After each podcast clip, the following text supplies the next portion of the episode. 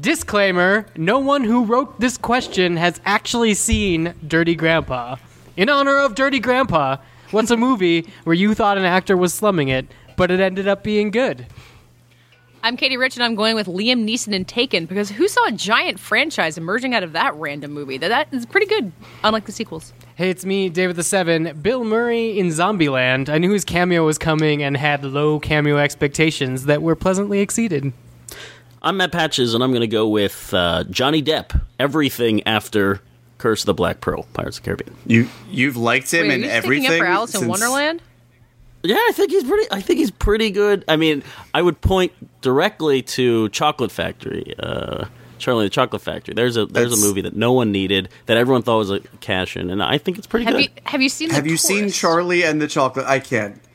anyway, uh, I'm David Ehrlich, and I'm going to also go with Liam Neeson because I didn't have an answer prepared, but I think Katie hit the nose in the head. The, uh, the, the nail on the head. There we go. Uh, that Liam Neeson is always heartfelt in all this garbage, and I always uh, see the pain behind those eyes. So I don't know. Out of a hat, I'll just pick his performance in uh, Love Actually. Gentlemen, you can't fight in here. This is the war room. Fine, I can hear you now, Dimitri. Clear and plain and coming through fine. I'm coming through fine too, eh? Good. Then, well then, as you say, we're both coming through fine. Good. Well, it's good that you're fine and, and I'm fine. I agree with you. It's great to be fine.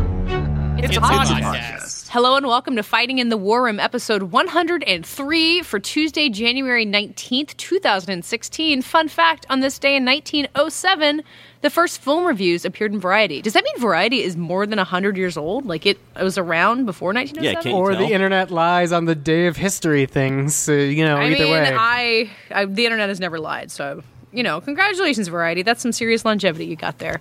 Uh, before we get started, I hear we have some reviews, two or one review at least. Wow. I hope they're written in variety speak. What a yarn this podcast Oh. is. Uh, what What's was the my, cue my for favorite this variety podcast this week? Is, uh, oh, pro- prosty Oater? for prostitute. Oh yeah, I'm I'm partial to oater for and not westerns. oater. No, I think oater is just it means Uh, the the same first thing for them review as is it from does for us. Super Joey, who says, "Excellent. Fighting in the War Room is my current favorite podcast. The hosts are all thoughtful, and they each bring a unique perspective to the table. Based on their endorsements, I've been inclined to take a look at films I would have probably dismissed. Most recently, I adored Carol, ding ding ding ding, Hey! and had a great time with Magic Mike XXL. Please check out Fighting in the War Room Wow, if you're a pop culture junkie like me." There you go. This guy really has your number, indeed. David, or you have this guy's number, I uh, guess. It does indeed. I'm glad that he has enjoyed the films that I've also enjoyed. The other review is from Jeff E. Burnett, who says, Woo! I'm pretty new to the podcast, but love it already. The theme song even gives me chills. I just love hearing people talk about movies, TV, pop culture. I also like to see them talk about it on Twitter, so I'm sorry for having been and continuing to fave tweets of all yours when you're having a conversation, especially Dave Seven, since I've been following him longest. It must feel like I'm butting in. I'm so excited to listen to past episodes. Thank you all for the hard work that you do. I can, I think I can speak, Jeff, safely for all of us that we, faves are always appreciated. There's nothing my ego hates more than having my tweets favorited. Please don't worry. Uh, don't worry about it. Wait, you forgot Never to read one faving. review, I think, from January Oh, I- 13th. Uh, yes. Um, yes, I did. Uh, sorry. This is, it's the our perhaps our most objective yes, review. is- I think so. Uh, from the coward, although the opinion they did give us five stars, very gracious. Appreciate that. That is a subjective stance. Uh, the cowardly underscore Leon says, Katie, Matt, Dave Seven, David, and Joanna. yes. It's true. I mean, it's true. that isn't when you include Joanna in the lineup. That is an opinion that says that you prefer it when Joanna's on the show, which is a commonly held opinion, even though she's not a uh, permanent member of the roster. yeah, maybe She's we getting there. Star She's like, let's do more episodes that she's on. podcasts. I'm like, make a schedule, Joanna. And she did. It's going to be crazy. Man, that girl, she can't be stopped.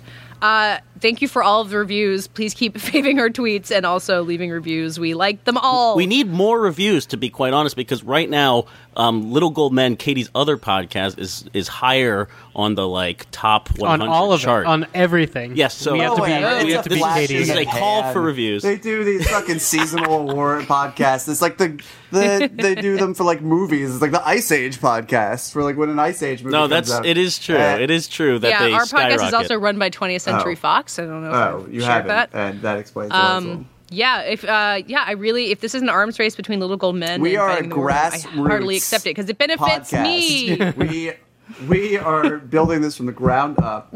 We're the We're the perfect- Bernie yes. Sanders. Listen to us. Listen. So to Mark us. Ruffalo will like fighting. We're not funded by the banks here on Fighting in the I can War safely Room. say that our podcast has never taken any money from the banks. Except for like our Yes, personal but not ATMs. from. Uh, we have not received any speaking fees from uh, from Goldman Sachs. Over six hundred thousand dollars in No. speaking fees in one year. Although, would we Yes, accept them? Yes, we would. Probably and that's how at I. this Anyway, point, not yeah. to go on a rant here, but if the banks want to spend six hundred thousand dollars of their own shitty money, I mean, they're already so much anyway. let's let's let's Very on not go on a rant. Are we here. doing a podcast for Goldman Sachs? Is that what I'm? No, we're doing a podcast think- for the people. Yeah, uh, sponsored content from Goldman Sachs. We welcome that. Uh, give us give us a ring.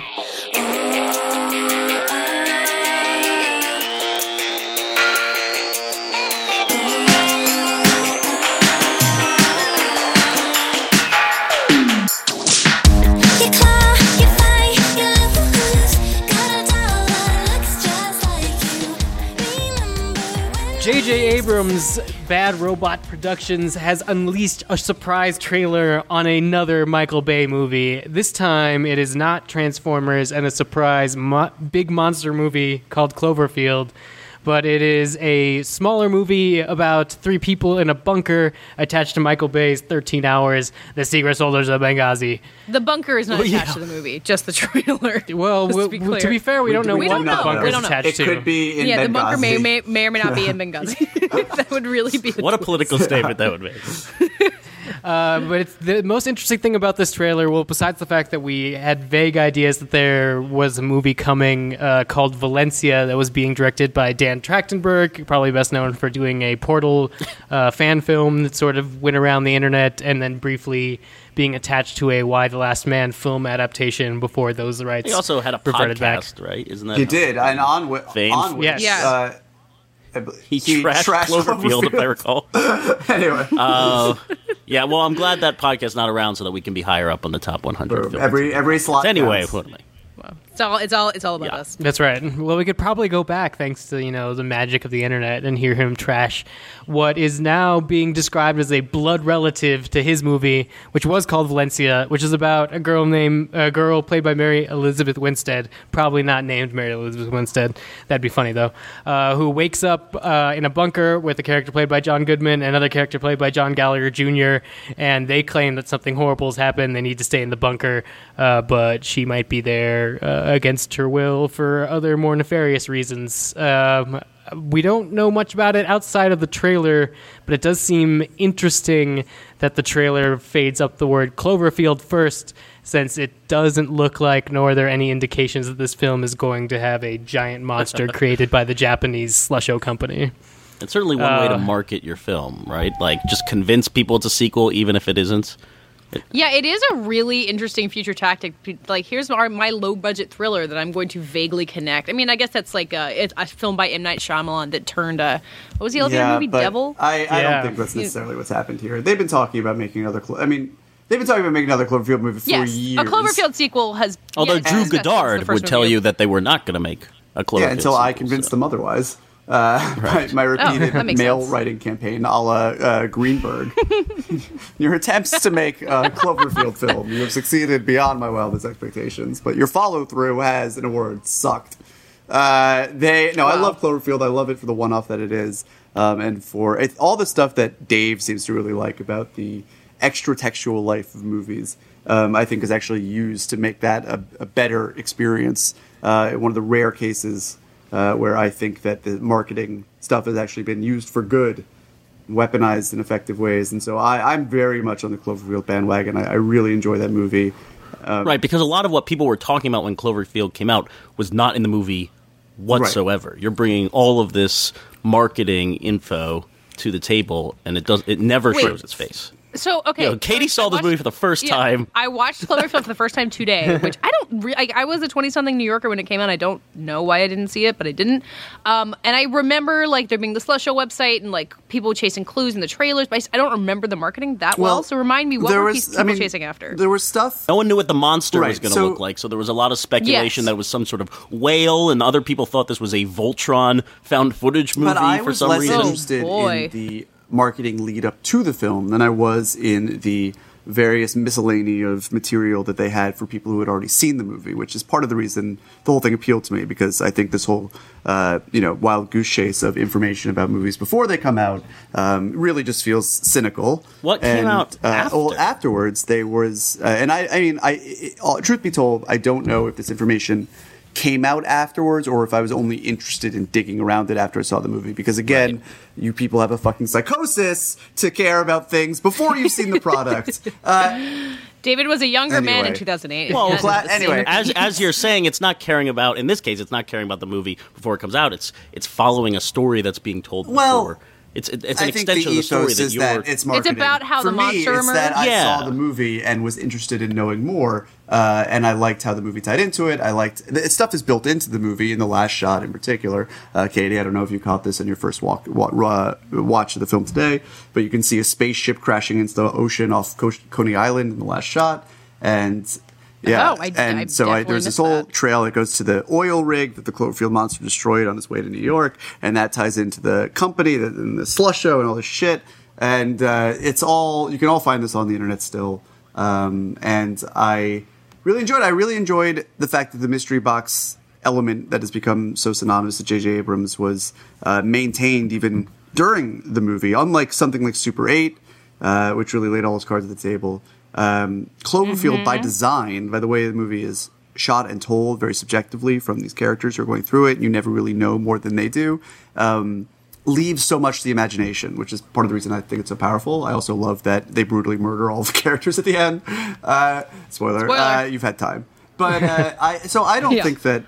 Uh, so I was aware of Valencia. I happen to be very high on uh, a lot of drugs, but also on John Gallagher Jr. and Mary Elizabeth Winstead. And so the idea of them doing a movie together has been something that I've been looking forward to. Um, I didn't even know who was directing it, to be honest, or whatever. But uh, the I I don't see it as of now, and of course, who knows what we'll learn, as a sequel necessarily, so much as um, another piece of this larger puzzle that creates to this mythology that they're building.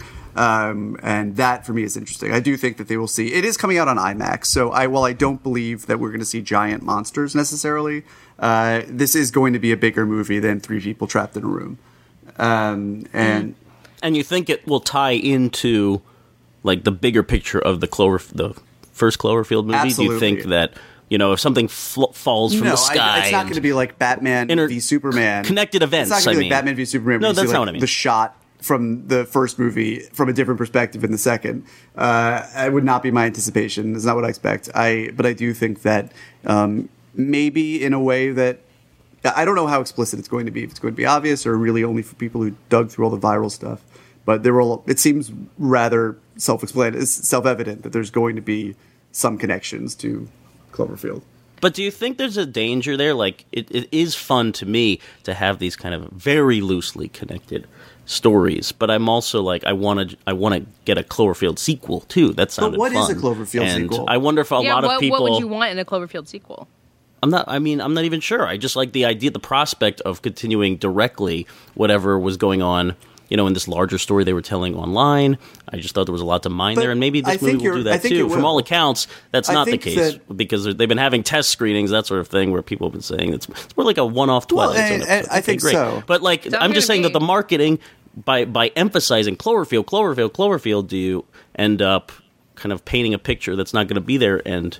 I don't know. Would you well, I mean, feel that's you're that's not getting the thing that's at risk for? here. But there's not a lot to lose because I don't think there actually is interest in doing a Cloverfield. two. There is for me. I think if that were to happen, Uh, but have happened I already. think that it's going to split the difference. I think that this is going to be a movie that will you know, hopefully work for, you know, it'll certainly try to work for people who have no prior relationship with uh, this whatever series or whatever you want to call it in movies. Um, but I think that there will be some crossover. Uh, but I think that a Cloverfield sequel, Patches, to answer what you were saying, I, I think the way that story was told, there isn't a route for a direct sequel that's in the same style Right. of that movie. Um, I'm not even saying that I Right, would. you don't want to see that, Like, attack I- from a different perspective. This is old news.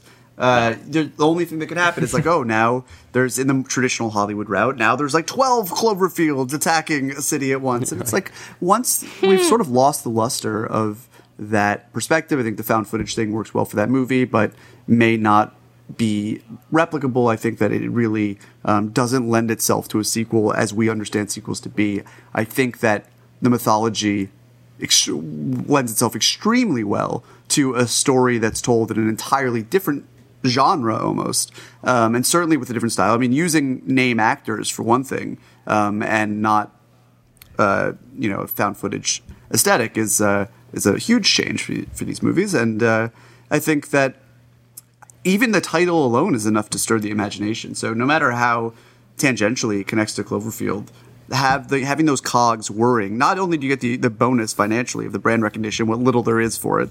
Um, I think that you know it's so hard to launch new property these days, uh, but I think that you'll have that imagination whirring and all the people that do care, and that will enhance the experience for them. And I'm sure there'll be some rewards for them as well. So I think it's fun. What was exciting to me about finally seeing Cloverfield is like because I you know had heard enough about it plenty, but it was way better than it really needed to be. And having seen Matt Reeves and Drew Goddard's work since then, kind of seeing the two of them working together on this and knowing why they had these careers that launched out of there, and seeing this kind of imaginative, really you know a playground with a lot of room to grow as opposed to you know launching your career as a uh, franchise director on a big franchise like Colin Trevorrow did. And so if Dan Trachtenberg is as talented and interesting a filmmaker as Matt Reeves, and I feel like the interesting thing about this is you get audience in there off the brand recognition and then you give someone room to really play around and kind of show what they're able to do. And that is like a really powerful part of the Cloverfield brand that I'd be excited to see. And it's not like. Star Wars where there or Marvel where there are such tight restrictions on what you can do. Exactly. there's no rules, And so I think that it's super fun because the stakes are kind of low. Uh, and the Yeah. potential dividends are high. And I went from going from a Mm-hmm. movie that I was interested in seeing because of the actors to having a very rare for me, uh, like a very excited franchise connection where I'm just, and I think it's only because I have the sky is the limit as to what they can do. So you, I really don't know, nor do I care to learn before I see the movie um, what sort of connections they make. I think it'll be really interesting. Can um, if we're done with this, can I do a Cloverfield geography complaint that I don't think I've heard They shot it in L.A. before? We so could. I- Okay, yes, we- they shot in LA, and I've heard people complain about how they like walk from uh, you know Lafayette Street to 59th Street in like 10 minutes. But so Through a there's this whole subway, section, yeah, right? through the subway and with rats and everything. But there's this whole thing where they you know they stop in an electronics store and they see the monster attacking Lower Manhattan, and they're saying on CNN like Lower Manhattan, this is happening, and then immediately after the guy decides he's going to go to Midtown, and they go Midtown, that's where the monster is, and you look uptown and you see the monster. That doesn't make any sense. Do they just forget where Lower Manhattan is? Is the monster supposed to have just moved the so monster fast? does move fast. I know, but like we have just seen him in Lower Manhattan, and everyone knows that's where he is, and then immediately they decide he's in Midtown. I don't know. I did appreciate that they used the uh, the Columbus Circle towers to. Oh my god, that Yeah. was so cool! I did not know that was in there. I can't believe Yeah, I didn't was- know that. that was fun. You fun. know, eight years later, but that was really cool. Ted- no, there's a there's so much cool stuff in that. That just one thing just drove me crazy. We should also mention, in case I didn't, because I think I forgot, Ten Cloverfield Lane comes out in March, so we'll have we'll have answers to all these things sooner than we usually do. Yes, which is Uh, nice. Which, yeah, And we can have fun uh, unfavorably comparing. Uh, and realistically, I mean, that, I don't. probably. I think you know, realistically, you can't do in film at this level what you could in music. I mean, someone will find a way with a really cost-effective film, but you, you can't. You have to give it that two-month leeway. You know, you can't drop the Beyonce album. So, sort of the best of both yeah, worlds. yeah, yeah, yeah. Two month leeway in movies. It's like that's that is Yeah. dropping the Beyonce album. So, Cloverfield Lane is the Is the equivalent of the. Beyonce album. equals Beyonce. That's not unfair expectations at all.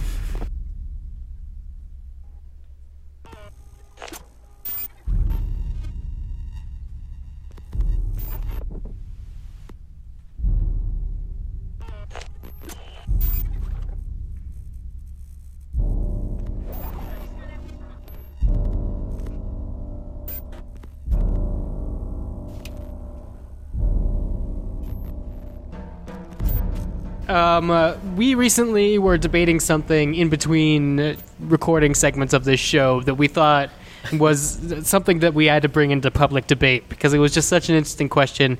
We uh, occasionally gender swap cast uh, movies because you know Ghostbusters. It's a thing that happens these days. I believe we did that as a lightning round question. Yes, we probably asked did, and this is probably how this this came out. Yes. Uh, we got, all got stuck on one, so we're going to revisit. Here's your gender swapping assignment that we're going to work on for today's mini segment. We need to cast a male Marisa Tomei in a gender swapped My Cousin Vinny. Katie, Wait, isn't there don't- backstory to this, Katie? Like what? What? Uh, I don't were you- remember. Joanna and I were talking about it on G Chat, and I think I don't remember why my cousin Vinny was chosen as the uh, the version of that. Um, I think she might have a good answer for this. It might have been like literally a typo. Um, and I do think like there's a challenge, and you know you got to get a female Joe Pesci, which isn't easy. But I do think the Marisa Tomei role is the one that everyone remembers and would be the hardest to recast. But Wait, can if you quickly describe her in that movie again, just one more so time? she, oh, let me. I keep, wanting to, I, I keep wanting to say her name is Mona Lisa Saperstein, but that is Jenny Slate on uh, on Parks and Recreation. um, but she's like this very, you know, like gum popping, like trashy Queens woman wearing like all black leather who winds up. No, her name is Mona Lisa Vito. I was so close. Pretty close. and she winds up in the southern town, and you think she's kind of just like this dumb bimbo girlfriend, and then in this pivotal court scene, spoiler alert, um, she knows a ton about cars and kind of cracks the case with her uh, knowledge from working in an auto body shop. she won an Oscar. She won an Oscar for the role. It's like one of the very few comedic performances that's ever won an Oscar. So uh, good for her. Marisa Tomei is very talented. Um, and so if you've seen the Lily Tomlin movie Grandma, which I put in my top 10, we talked about a couple weeks ago, uh, Nat Wolff has this very tiny role as this kind of uh, dipshit boyfriend who are um, the uh, other female lead, uh, Lily Tomlin's granddaughter, is dating. Um, and he's, I've seen him as kind of like an amiable geek. Like he was in this movie Admission. He was in Paper Towns, which I didn't see. Um, and also had the supporting role in Fault in Our Stars. But he does such a good job playing a slime ball and I think has really good comedic timing. And I would love to see him uh, take on uh, m- male Lisa Vito, however you want to call him. Everyone should see Grandma. Yeah. For some I'm to- reason, I don't know who who is. We don't have any. Where where is um, Marisa Tomei from? Is she? Um, she's a Brooklyn. you- she's a Brooklyn gal, I believe. New York. Uh, you know, I was thinking Uh, born in about Brooklyn. Yeah, like Brooklyn actors, and I was I watched The Intern this past weekend, and I was thinking about Robert De Niro. Nat Wolff is also in The Intern. yes, for like two seconds. That's very So strange. yeah, he's, he's getting good at these two second roles. I just feel like we don't have any like hard Brooklyn actors. What about anymore. Emery we Cohen? don't have. Hey, Emery Cohen. So maybe Hey. Emery Cohen's the answer. Here. Uh, well, so okay, so Channing Tatum, I feel like is what an obvious casting director would go for. Does that not feel right to you? Channing you? Tatum feels right in I every don't think role. he's. I think Marisa Tomei is a smart, slapsticky comedian. She's not like Channing Tatum throws his weight around. If that makes sense, his very clean cut, uh, bulky, muscular weight. But he doesn't seem that s- smart or sharp to me. No offense, Channing Tatum. Marisa Tomei, very smart, especially in best her ar- later stuff.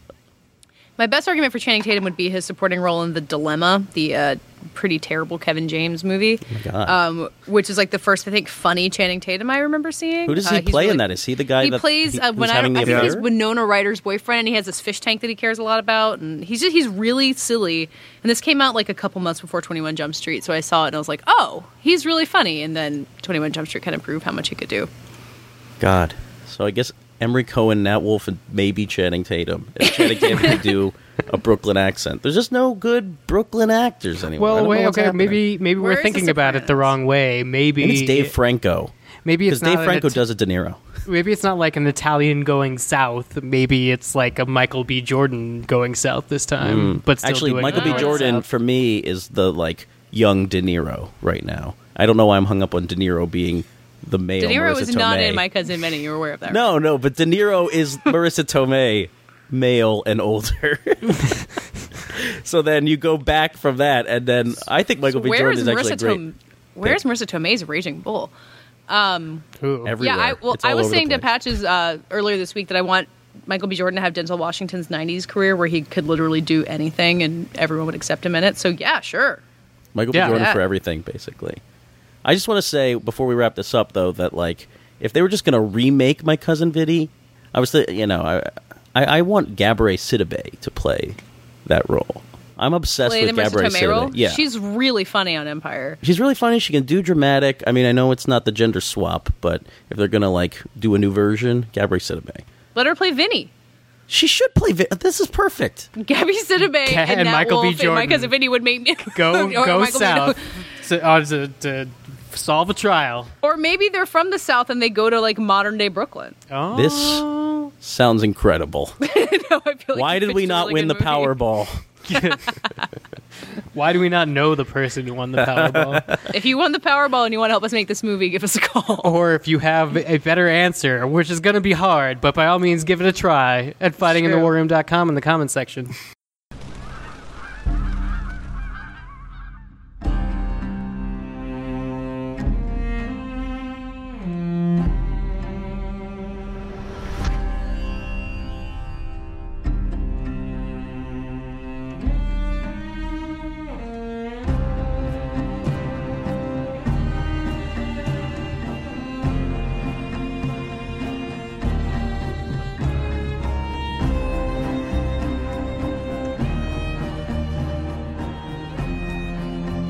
This December 18th, Netflix decided to throw its hat into the true crime genre, which has seen a resurgence with things like uh, the Serial podcast being the most like downloaded podcast ever, investigating the first season at least the case of Adnan Syed, and uh, HBO's uh, The Jinx, which uh, gave us a really creepy look at Robert Durst and maybe had one of the better true crime series conclusions I think I've seen as a sort of uh, fan of the genre. But uh, Netflix decided to put out something called Making a Murderer, which is a 10 episode season.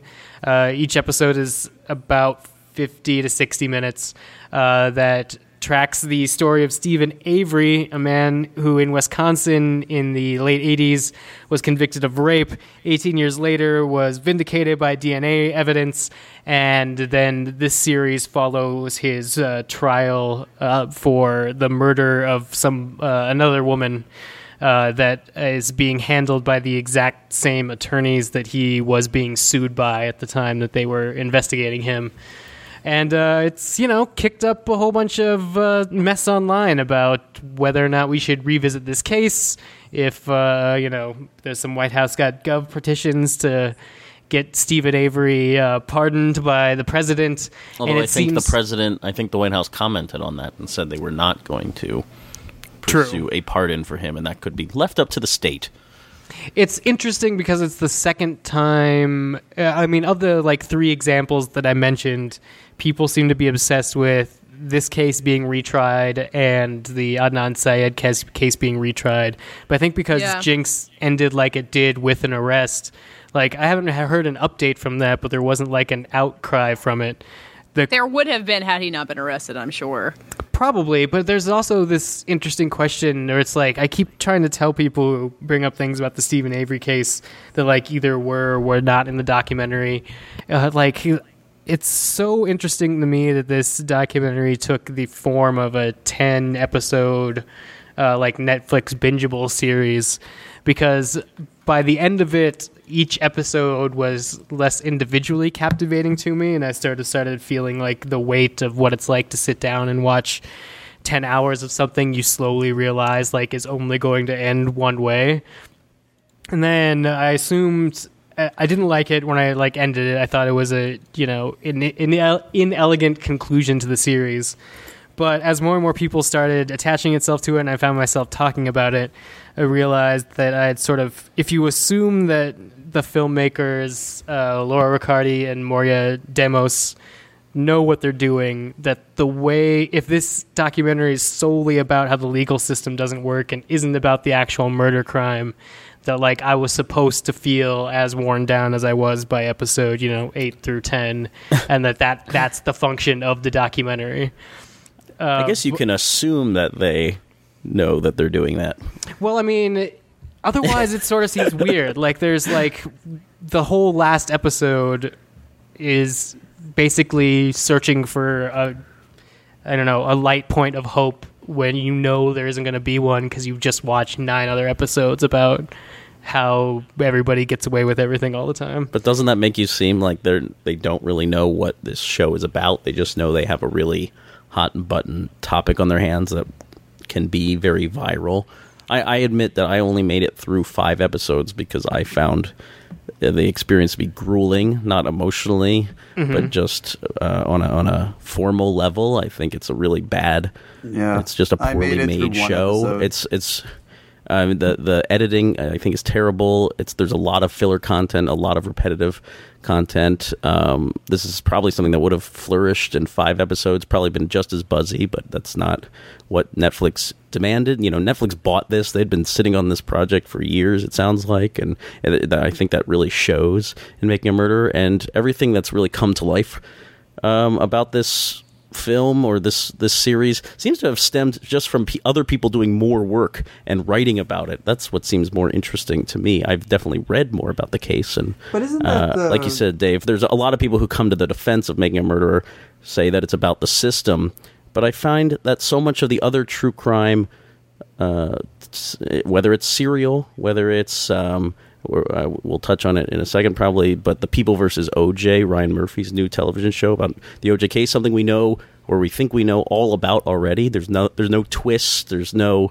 revelations perhaps to be found. That is much more revealing and about the system than anything Making a Murder does, and I'm I'm surprised it's really taken off with the zeitgeist. Everyone, you know, Kim Kardashian tweeting today that she got a Netflix account just to watch Making Why a didn't Murderer. she have a or, or um, William Friedkin Yeah, calling it what? William Friedkin calling it the greatest Well, documentary he's William ever Friedkin seen. says a lot of things on Twitter, but I think that you know, Patches to, to sort of play devil's advocate to your point about uh, the show, the real merit of the show maybe being the conversations, the work that it inspired other people to do. I mean, isn't there some validity to the idea that a show like this is meant to function as a prompt in a uh, fallible justice system? It's meant to spur people who to Like think the- about like yeah, to spur people to think about things that they might otherwise not think about in the abstract. I mean, the Thin Blue Line was about one person in particular, and it ended up playing an instrumental role in reversing his case. But I think that in a situation like this, like I don't know, I have no, I only saw one episode of the show, so my personal investment in Steven Avery and everything else is limited. But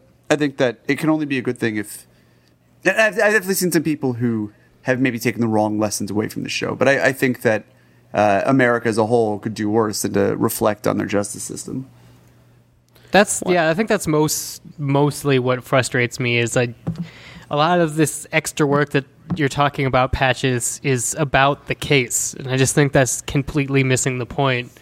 And I think like if you know if we were meant to retry the case in public, then we would have had all the evidence presented in this ten episode documentary series. But the things they circle back to hit on is more like what the media was reporting, how people are responding to this trial, and just sort of the idea that like this system collapses in a certain way and it can be manipulated. And I think that's what David's saying is that it should cause the conversation. But like Well, I guess serial complaints- serial was about reporting. This is about the justice system. I just I think my complaints are more pragmatic, I guess, in a way. Like people are going to spend if you put a Netflix series that's ten episodes in front of them, and every episode is a slog that ends with a page turning moment, like Dan Brown approved ending to an episode like they're going to keep binging they're going to keep going they just want to get to the end uh, and the media helps create this kind of it's automatically zeitgeisty because there's nothing else to talk to talk about at the end of December. It was the perfect launch of the show. I mean, just Right. brilliant on Netflix's part, but it is not interesting. Like, tell me about what you learn about the system in episode three and then in episode eight. Like, I'd be interested to hear how this. Uh, this series grows it and nurtures its drama, not just the point. I just feel like it makes its point right up front, and it's not about anything. Like, tell me it's about the system, but you could do it in one episode. I mean, uh, that's very possible, but then does that stick with you to the degree where it's like, I don't know. Uh, Yeah, because it's bad. I know it's bad. Well, there's a difference between watching Paradise Lost, like when it came out, and being able to just watch all three Paradise Lost documentaries, right? That's essentially what this is because they've been following it for like 10 years. There are enough twists on it that by the end of the series, you start seeing the echoes of the bad decisions that were made at the beginning of the series, which ends up being like eight years of time. So you end up talking to Steven Avery's parents you know, uh, over a you know arc of like seven years. So it's interesting in that sense. I, I don't think I could convince you that if you feel like you got it, that you are going to have a benefit of hearing it over and over again. Except that Right. you know you have the benefit of binging and turning it off if you don't. Where like it's trying to send the message that entire people's lives are centered around this and they have no choice about it. you know, we, we throw around a term when we talk about things like Fault in Our Stars. Bring up Nat Wolff movie, uh, grief porn. Nat Wolff theme of this episode. right? Yeah. Like, what is grief porn? Grief porn is just this emotion, this sucking feeling. Like you can't look away, but you want to feel this. This You want to feel the sucking this- feeling.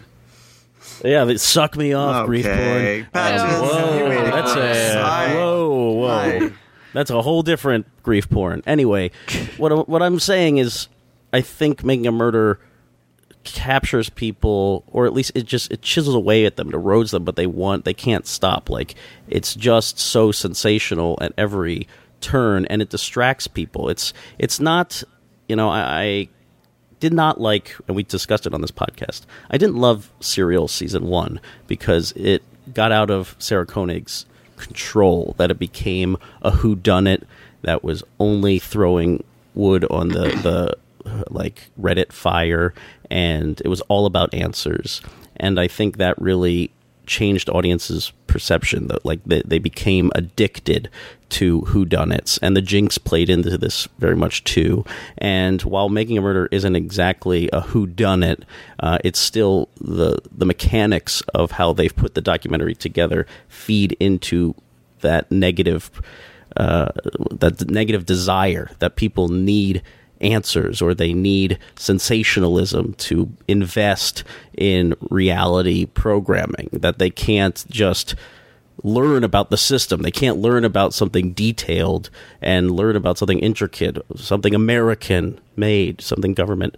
Um, they have to have these kind of uh, this this uh, fishing hook dangling something in front of them at all times. And there's been a real negative reaction to Serial Season 2, and I'd be interested to hear what you guys think about it if you've been listening to it. But people don't like it. They think it's kind of boring. That's the general reaction I've been reading on Twitter, whenever I search for it.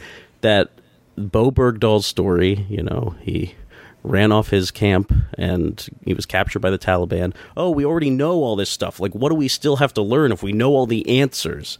Um, and that's what Hmm, that making really a what murder. people are saying? yeah, yeah. There's. A, I mean, I find Serial season two a little bit more boring, but not because I like don't need the answers, just because like I, there's not like a there's not like a thing that I'm trying to crack. But there is. in terms. I mean, okay, so the thing that I was trying to crack to begin with is like how much Bowe Bergdahl is lying to himself or to us about his reasons for abandoning the camp, and there's no sense to me.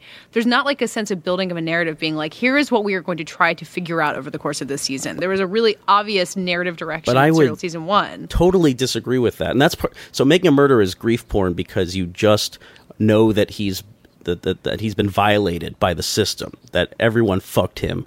Um, and even if he's guilty of the murder, the system is backwards and it's working on such an opposite level that it's supposed to. But with Serial Season 2, instead of the Adnan case where we're trying to free someone in a similar, similar situation to Steven Avery, now we have someone who's about to go on trial, right? The government wants to fuck him, even though he's been captured by the Taliban, in- you know, incarcerated for what four years or something, tortured Five. five years. Um, here's a man who's who's gone through hell and back, and now he's going to be put on trial, possibly for a life sentence, a court martialing, a life sentence. It hasn't happened yet, but now we're going to paint this picture for you before it happens. Can we get you angry enough before the man is fucked? And that doesn't you think seem to it's, you capture. think it. it's you think it's Uh, advocacy? No, you no, think this, yeah, no. That's I'm not saying it's advocacy. That's not I'm not saying it's advocacy. advocacy. I'm saying it is how we need to understand the man who's only been portrayed in the media uh, in order to under, see if he deserves to be court-martialed. To see, see Sure, if he deserves if to that's, portraying serve him in if the that's media? the objective, that's not been clear to me by the show itself. No, I don't think that is the objective because It's what you're built into the second episode when she has to making a- announce that. it's- Uh, oh, go ahead. I'm sorry. No, I was just going to say in the second episode, that's when we learned the court martialing was going to be maybe That's a life they learned. sentence. Yeah, it they happened learned it, the and that episode. colors the whole series for me. That's the question behind every characterization of Bowe, the characterization of his captors, and soon it will be the characterization of the military that did or didn't look for him. it's I mean, they because did it's look for him. pre-trial action that makes that I, it can't be what you're talking about because that's just so I don't know. That is what on- it's about. That's what's okay, happening. on one hand, it seems incongruent with Sarah Koenig being like, "I wish less people cared about what I was doing." To like, what she's doing is building up to getting people to tell the government to back the fuck off a military guy. Like that Well, seems because of a story they've been able to tell before his trial, from and they're like, making from a movie his- about. from these like phone conversations. Like it's like you're not. I mean, I assume that's coming, but like the military's point of view in this has been very unrepresented. Right. I mean, well, it's, just- about it- to be. I think that's the next. I'm sure. Yeah, I'm that's sure that's what's coming. Right. I mean, but it, it's uh, Serial has always to me been a show about reporting, or at least it's something that I came to find at the end of season one, and I still find about season two. And so it's interesting to me because it's still doing reporting, but it's not putting in the true crime hook that patches you're talking about that gets people like really riled up. I think if it if its goal is to get people really riled up, that's really irresponsible of them because there will be a trial. I don't. I don't think it's necessarily about getting people riled up. I think it's about characterization. Like, who is Bowe? The fact that Bowe is talking to these guys is insane. First off, he Yes. Has a insane. I hero complex. He has a serious problem, but you need to weigh that against everything that he's been through. And then, so they're not. At, this is not advocacy. This is not pick up your pitchforks and go after the government. It's just understand something that has only been filtered through media spin. And this is the perfect segue. Katey, you and I have watched, and uh, David, I'm not sure if you have or not, but a bunch of the People versus OJ, Not a frame. which is the new Ryan Murphy series coming out in February. Murphy? But this, is, Nope. yeah, Yeah. well, David, I have David, never made it through much of anything Ryan Murphy's ever Kitty. made. I am so 100%. obsessed with Life this is show. short. no, it, it's exactly that. I know it's so. It's really good, and it's not campy, even though it's about OJ. Like it, it pulls it It's, all the way back. It's campy only in the ways that it How is about the circus with that the was show the OJ is trial. Ryan Murphy? Okay. He's the executive Execu- producer. He directed, but didn't- no. He directed Oh. two He didn't write it. He didn't write it. This He is directed from it? um. Oh God, it's slipping my mind. But the two guys the who wrote showrunners? um, Ed Wood and Big Eyes, which might be an unfortunate credit, but Larry, what's his Yeah, name? And Big Eyes is not your best film. no, but Ed Wood and and those movies. Uh, hang on, Scott Alexander and Larry Karaszewski. Yeah, and this is a very taut thriller. I think it's really interesting how it takes all the players that we saw, you know, during this media circus, and it confronts the media circus. But now here's something that's about the system. It's just about how, and this is a really, it's coming at a very strange time because I think it kind of both undermines and plays into a lot of the criminal activity we've seen from the police versus um, Black America. You know, this this thing that's plaguing our criminal justice system. It's both being twisted by people like Johnnie Cochran and OJ's team. Uh, they're playing the race card, quote unquote, which is something the show directly confronts. He was accused of it during the time, It's something the lawyers say to themselves. to do. He's- right? Exactly, not but they are playing the race card. Yeah, Well, that's the thing, yeah.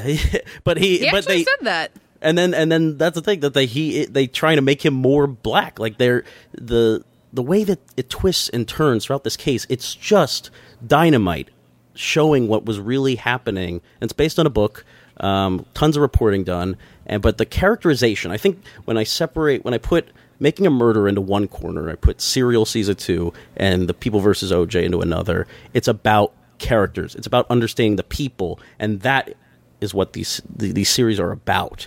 It's it that's where making a murder fails because it's about an issue and it's not about the people involved in that and trying to understand how this could all happen because of personality, because of ego, uh, and then the people versus OJ does that in spades. I think just the the lawyers, OJ himself.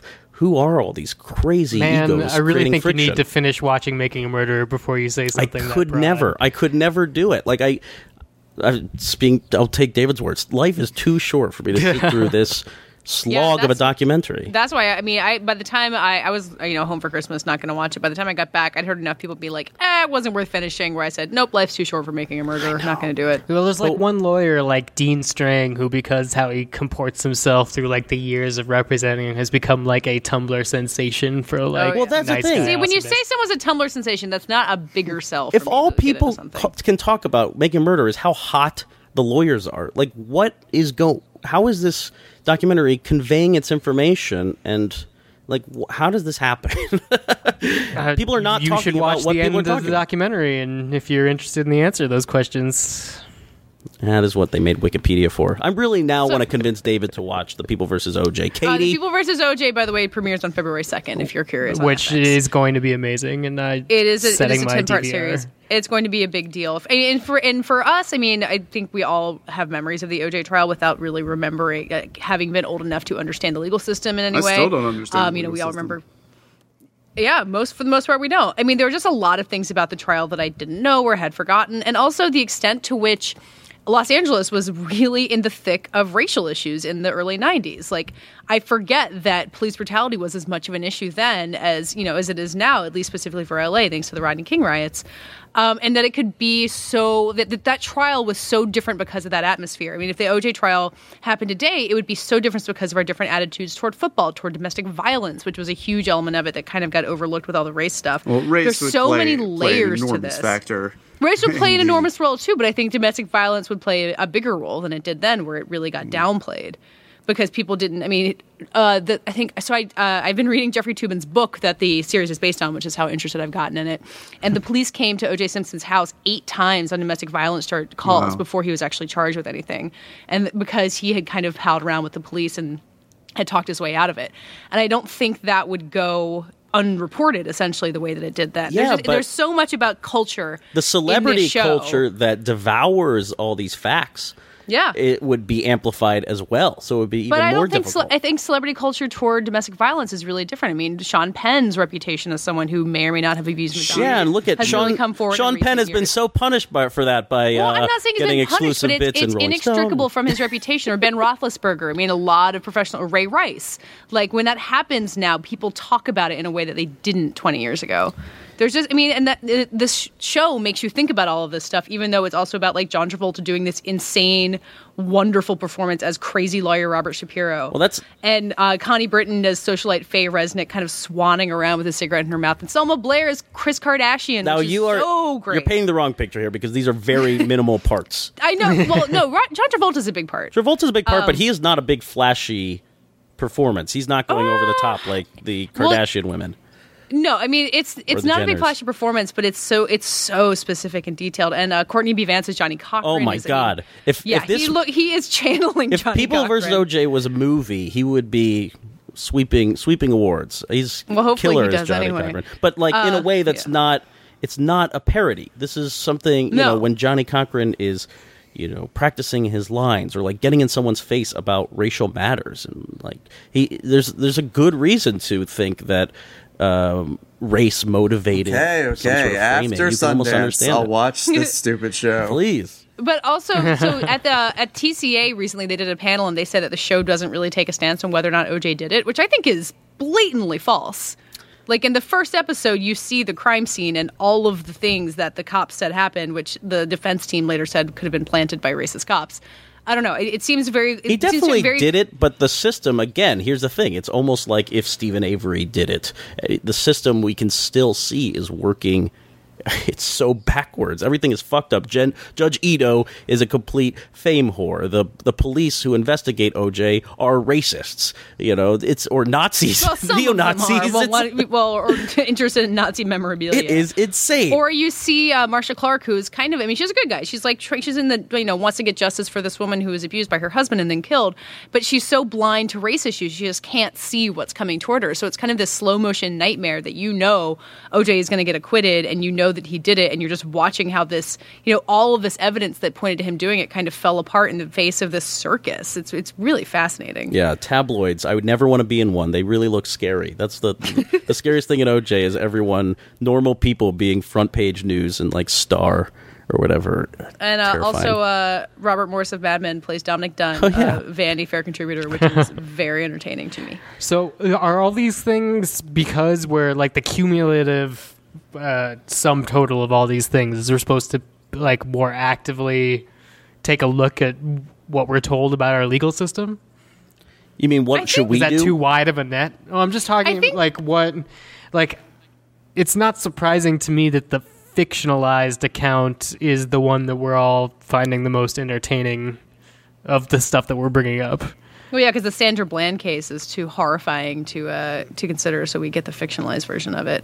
I mean, I think as a you know someone who's white and raised in a small town, like the idea that you would ever not trust a cop never occurred to me, but it, it has become abundantly clear to me in the last few years why so many people grow up with that attitude. I, I think we are having a different. Uh, way of framing authority in recent years that might lead to the popularity of this stuff. I like that better than what I said. Let's pretend I said I that. I thought that was what you were trying to say. Yes, exactly. That was exactly what I was trying to say. Great. We've all of us white uh, priv- uh, sheltered children have learned uh, how scary the cops can be. Yep, it's a new thing we all discovered in 2015. now we're with you. Better late than never, I suppose.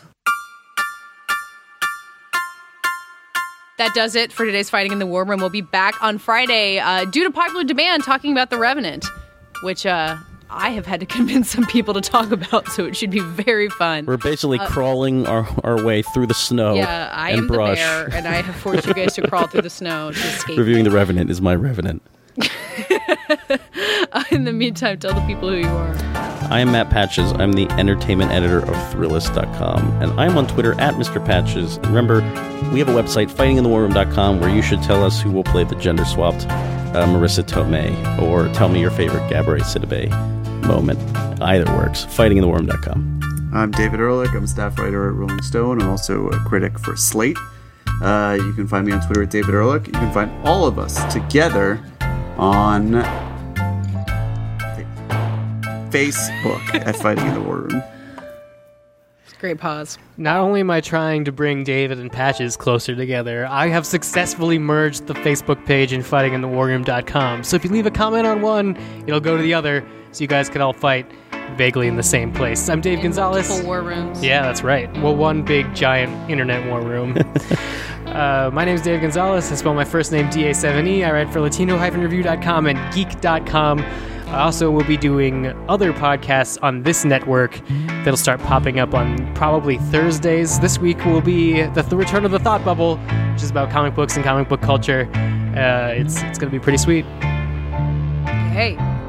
Uh, I'm Katey Rich. You can find me at vanityfair.com uh, and also on Twitter at Katey Rich, K A T E Y R I C H. And all of us are on Twitter at FITWR, where we uh, talk to each other so that you can favorite those conversations and also uh, share this week's lightning round question, which you can answer. What was it? In honor of Dirty Grandpa, which nobody has seen on this podcast, so maybe it doesn't end up being good, but what's a movie where you thought an actor was slumming it, but it ended up being good? Uh, thank you for listening, and we'll be back uh, bear growling at you on Friday.